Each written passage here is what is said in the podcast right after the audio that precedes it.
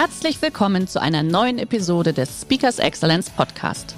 Der heutige Podcast wurde im Rahmen eines unserer Live-Events aufgezeichnet.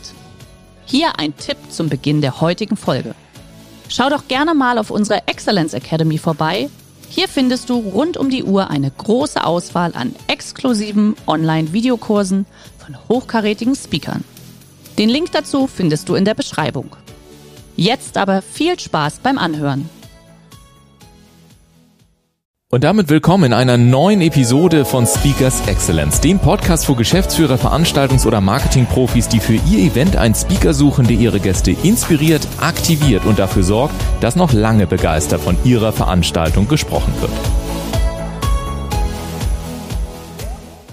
Die Auszeichnungen Mannschaft des Jahres 2016 und Legenden des Jahrzehnts 2020 waren nur zwei Folgen ihres Erfolges. Am 17.08.2016 wurde sie zusammen mit Kira Walkenhorst Olympiasiegerin und 2017 Weltmeisterin. Laura Ludwig, elffache Beachvolleyballerin des Jahres, hat sich ihren Traum vom Gold erfüllt und dabei viel gelernt. Über erfolgreiche Teams, den Umgang mit Rückschlägen und die unbändige Freude über olympisches Gold. Ich freue mich auf das Gespräch und sage herzlich willkommen im Speakers Excellence Podcast, Laura Ludwig. Hallo, ich freue mich auch hier zu sein. und ich freue mich vor allen Dingen.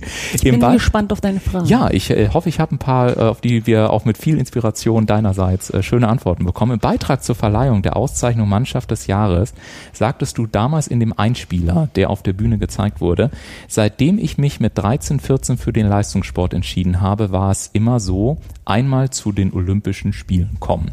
Wie kann man in diesem Alter eine solch zukunftsweisende Entscheidung treffen?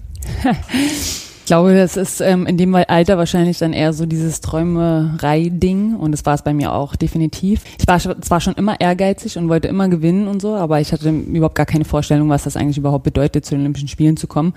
Und das hat sich dann auch mit den Jahren entwickelt. Und dass ich dann wirklich 2008 bei den ersten Olympischen Spielen in Peking war, war wirklich wie im Traum. Also das war auch so ein Schnellschuss. Keiner hat damit gerechnet, keiner hat das erwartet, wir wahrscheinlich am wenigsten. Und ja, vielleicht ist das auch ja die Antwort gewesen, so ein bisschen entspannt ranzugehen und nicht zu große Erwartungen zu haben. Und äh, ich habe mir im Vorfeld unseres Gesprächs diverse Reportagen, Berichte und so weiter über dich angeschaut und ich habe vor allen Dingen immer einen Menschen gesehen, der unbändige Leidenschaft und einfach Hingabe mitbringt. Auch wenn man dich auf dem Platz äh, oder auf dem Feld dann gesehen hat, wirklich immer diejenige, die wirklich auch mit Emotionen da reingegangen ist. Woher kommt deine Leidenschaft? Was treibt dich an? Boah, ich glaube, eine ganz gute Mischung aus Papa und Mama. Papa ist ein extrem ehrgeiziger Mensch und Mama ist eine absolute liebenswerte, wertige, mhm. ähm, lebensfrohe Natur. Und ähm, ich glaube, ich habe von beiden einfach alles mitgenommen. Habe immer das Leben geliebt, habe immer das geliebt, was meine Eltern äh, uns, ich habe mir und meinem Bruder mitgegeben haben.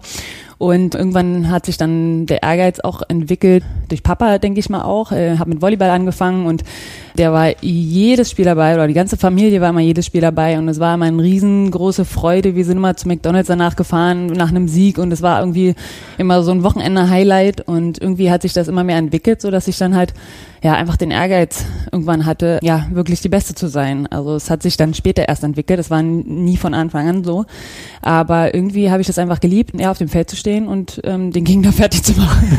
Was euch ja ausdrücklich gelungen ist, denn du hast ja mit Kira Walken, Walkenhorst etwas geschafft, was davor, was es davor einfach schlichtweg nicht gab.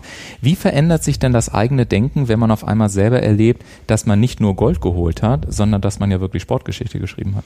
Also ich glaube, dass ähm, für außen immer dass man das mehr so sieht, Geschichte und so. Wenn ich das selber höre, ist es für mich immer noch wie Aber so es, es gab es im, im, ja, in eurem Bereich definitiv, vorher noch nie. gab es noch ja. nie. Es war auch so, ähm, 2012, wo Julius und Jonas gewonnen haben, mhm. war es für mich auch wie? Die Deutschen, die haben es geschafft. Wie soll das gehen? Das war bei mir vorher im Kopf auf jeden Fall nicht möglich. Das waren immer nur Amerikaner und Brasilianer, die sowas mhm. Großes gewinnen können. Und da hat es bei mir das erste Mal richtig Klick gemacht. Boah, wenn die das schaffen, dann schaffe ich das auch. Mhm. Und oder dann können wir, ja doch, dann schaffe ich das auch. Das war tatsächlich so der Gedanke.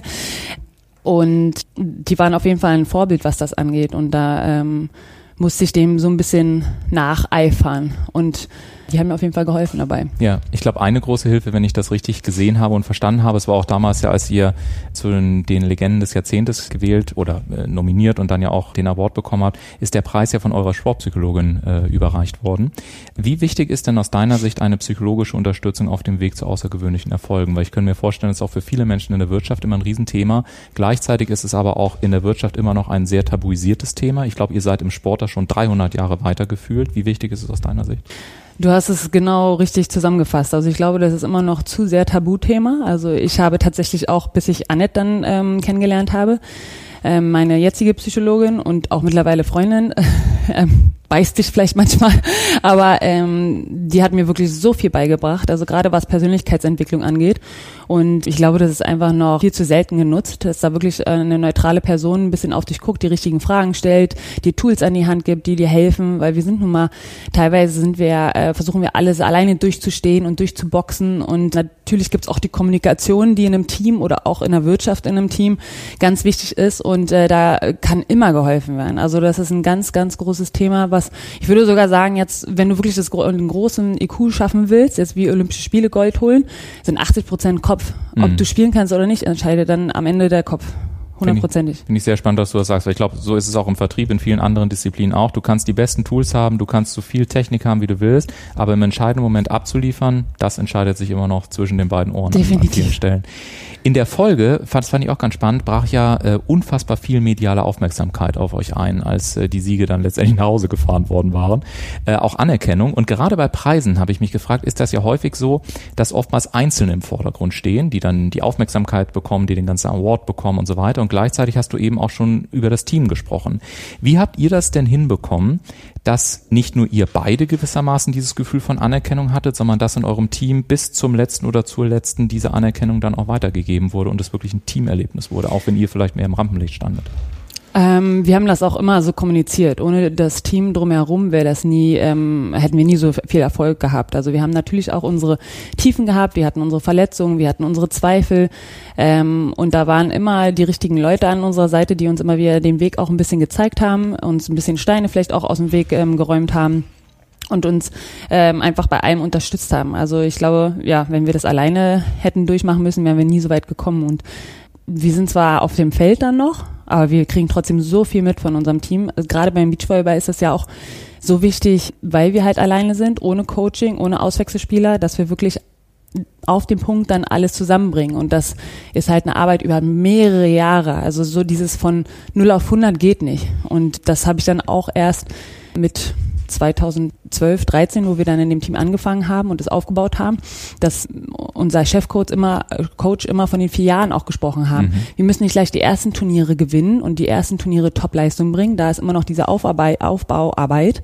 Und dass wir das wirklich verstehen, dass wir dann bei Olympia 2016, vier Jahre später, dann wollen wir abliefern. Und das musste erstmal in den jungen Jahren aber auch so checken und auch wirklich Vertrauen drin haben und Glauben drin haben. Das ist gar nicht so leicht. Ich wollte gerade nämlich nachfragen, weil ähm, es gibt ja in einem Team auch manchmal so schlechte Tage und auch ähm, wohl möglich manchmal andere Erwartungshaltung, wie man an Dinge rangeht.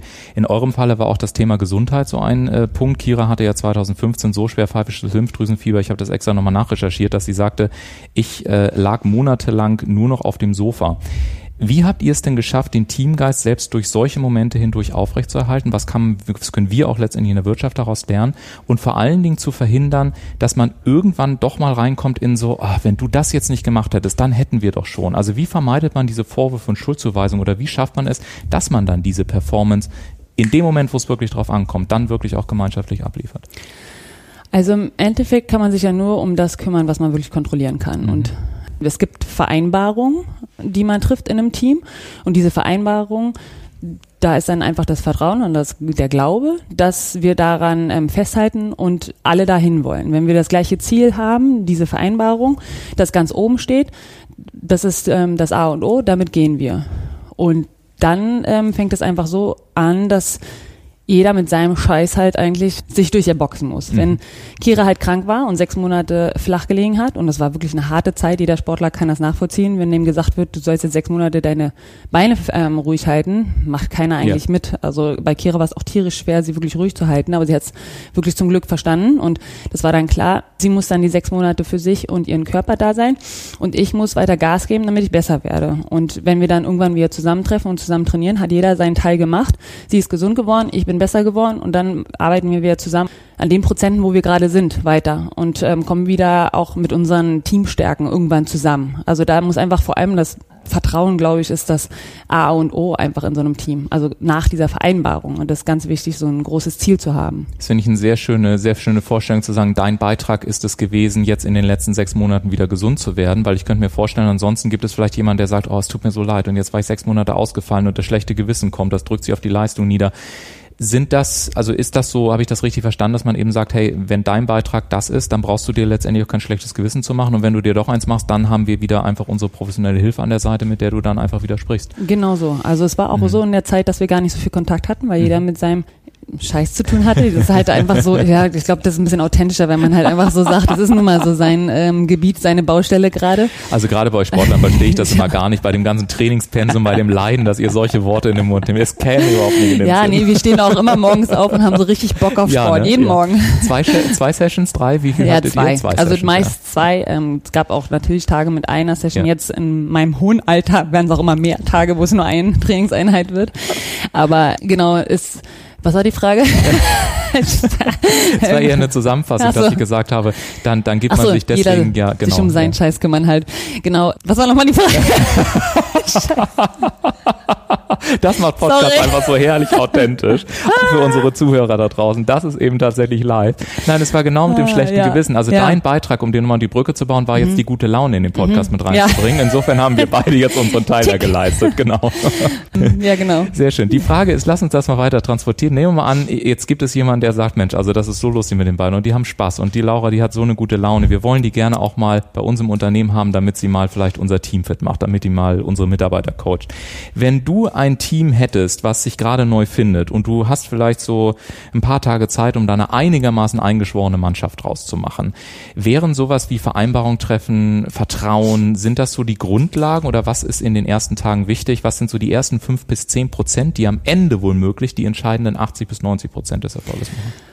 Also ist ja schon so, dass in einem Team, auch in einem größeren Team, ist, muss die Frage gestellt werden, wo jeder hin will.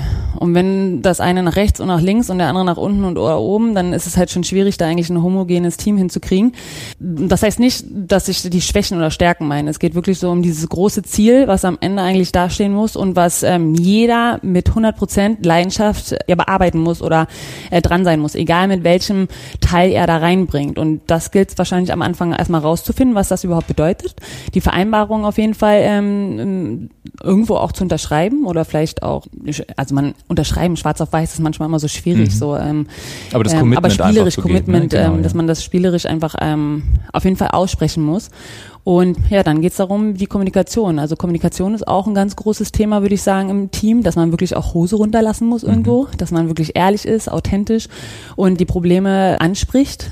Ich muss das auch übelst lernen, Probleme anzusprechen oder wenn ich Bauchschmerzen habe, dass ich das nicht mit mir ausmache, sondern wirklich das anspreche, weil irgendwann explodiere ich. Und tatsächlich ist es so, ich habe am Anfang Meetings, oh, bitte nicht, dann muss ich wieder Sachen ansprechen, die ich gerade nicht mag oder welche Wege wir gehen müssen. Aber so unangenehm ist es auch am, am, Anfang, am Ende kommt immer was viel Besseres bei raus. Also ja. das habe ich jetzt mit den Jahren, wird man wahrscheinlich auch immer schon mal mitgelernt haben oder mitgekriegt haben auch wenn man eine Bombe platzen muss oder so, es wird immer besser danach. Also Kommunikation ist auf jeden Fall ein ganz großes Ding, was ich immer angehen würde durch Annette auch vor allem gelernt, durch die Psychologin, wie man das angeht, ähm, die mir bestimmt auch immer meinen Arschtritt gibt. Also mhm. es gibt wahrscheinlich auch nicht jeden, der ähm, das so gerne macht. Und dann ist ähm, wahrscheinlich auch so ein bisschen die Frage so die ähm, Rollen von jedem. Also dass man da wirklich auch ähm, so Rollen im Team, ähm, also Teamleader, der, der einfach im Hintergrund die Arbeit macht und so, das muss halt vielleicht auch vergeben werden, wirklich, um das klar zu machen, dass es keine Eifersüchteleien gibt mhm. oder irgendwelche Kämpfe oder so. Ja, und das ist, glaube ich, auch ein sehr wichtiger Punkt. Große Ziele hast du angesprochen und das Thema Bomben platzen lassen. Du hast ja auch im positiven Sinne eine kleine Bombe platzen lassen, nämlich zu sagen, äh, ich plane Olympia 2024. Ja. Die Planung ist mit Familie dabei allerdings wahrscheinlich ein bisschen herausfordernder, als das früher der Fall war. Wie gehst du denn an so ein großes Ziel heran? Also wie stellst du ganz konkret auch sicher, dass du jetzt vor, ich sag mal, diesem berühmten lauter Bäumen, dieses Sprichwort, irgendwann oder den Wald vor lauter Bäumen nicht mehr siehst? Wie, wie hältst du dich in der Spur? Wie verheiratest du das alles miteinander? Wie gehst du daran? Verheiratet, ja, ist gut. da gibt's ja dann auch mal die Krisen und die habe ich garantiert auch. Also jetzt gerade so nach den Olympischen Spielen. Erstmal dieses, wohin will ich, was will ich mhm. machen? Und ähm, wir haben einen Sohn, mein Mann ist auch Trainer gewesen gleichzeitig. Und jetzt ist die Frage, wer was macht? Und das ist ja jetzt nicht nur meine Entscheidung, sondern auch eine Familienentscheidung. Und das sind schon, man merkt, man wird älter. Und es sind schon immer schwierigere Entscheidungen. Und irgendwie ist es auch gerade bei mir so, dass viel sortiert werden muss, aber ich habe gerade wieder durch Tokio, durch die Olympischen Spiele, mhm gemerkt, dass ich einfach da auf dieses Gefäl Feld gehöre. Mhm. Ich habe da einfach so Bock drauf, noch ähm, äh, Beachvolleyball zu spielen. Ich merke einfach, da ist noch Potenzial und solange das da ist, möchte ich, glaube ich, auch einfach immer noch auf dem Feld stehen und ja für jeden Punkt kämpfen.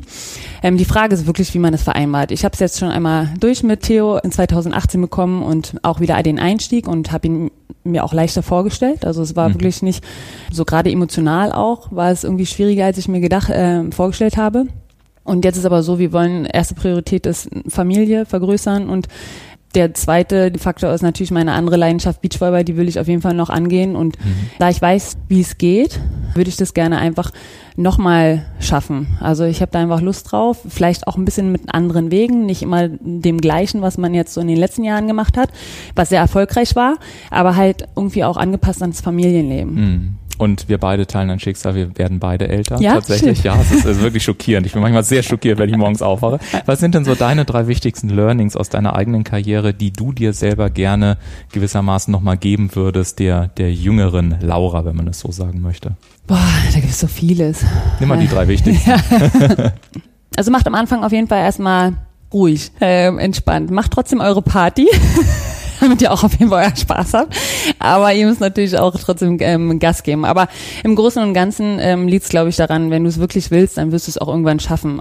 Ich glaube, das Wichtigste ist so, den Leuten gerade so wie, wie nennt, mir fehlt gerade das Wort, aber äh, Mentoren, mhm. dass man irgendwie Mentoren hat, äh, wo man immer so ein bisschen aufschauen kann, der einem vielleicht auch ein bisschen hilft, den Weg zu weisen, weil man kann nicht einfach mal alles ähm, wissen. Also gerade mhm. in jungen Jahren, als ich gefragt wurde, von Köpenick aus dem Osten nach Leverkusen zu ziehen, war bei mir erstmal so, oh Gott, äh, ich weiß gar nicht, will ich da hin, so weit weg von zu Hause, muss da auch noch Schule machen und so. Mhm. War erstmal so ein Riesenberg und dann ähm, haben Mama und Papa, die standen immer hinter mir, haben gesagt, mach einfach, wenn nicht, kommst du wieder zurück.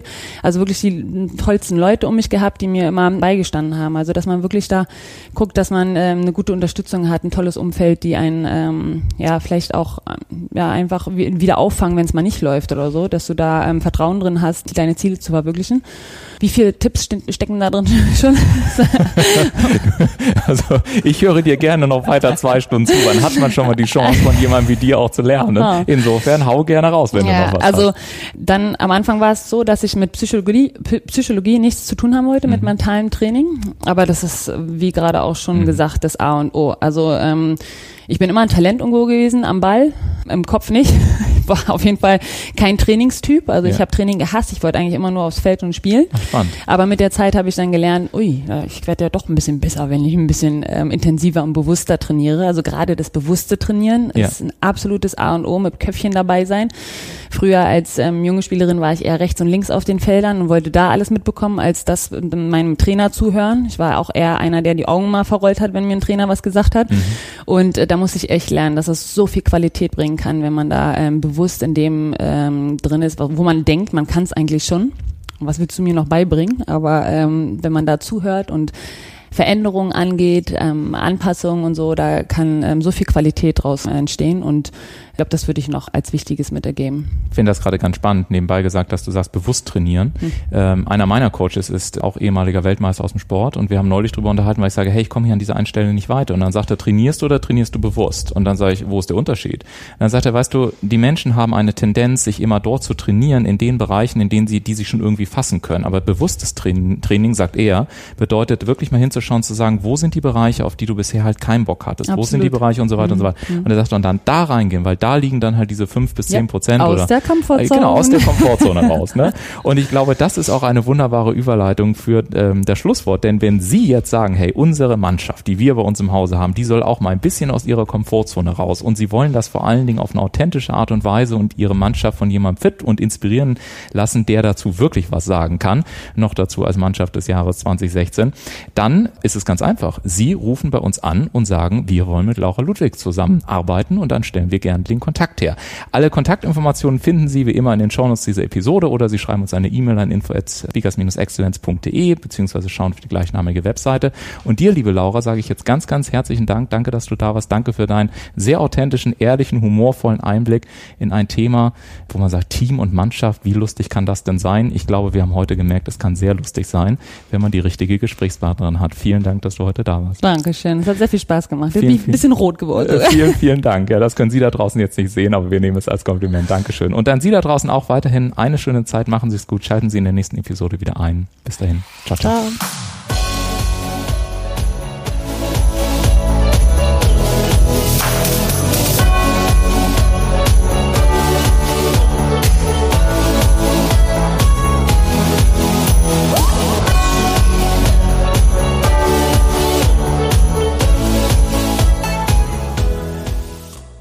Der heutige Vortrag hat dir gefallen?